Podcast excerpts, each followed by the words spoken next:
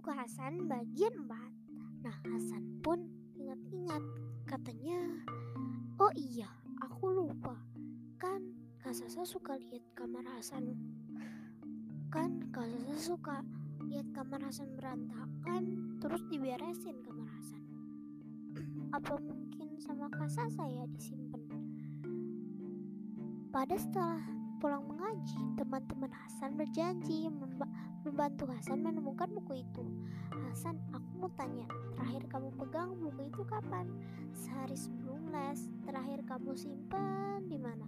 Aku simpan di kasur. Terakhir aku baca juga di kasur. Coba kita tanya Tante Siti.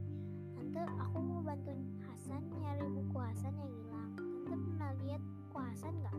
Buku apa? Buku bahasa Inggris, Tante.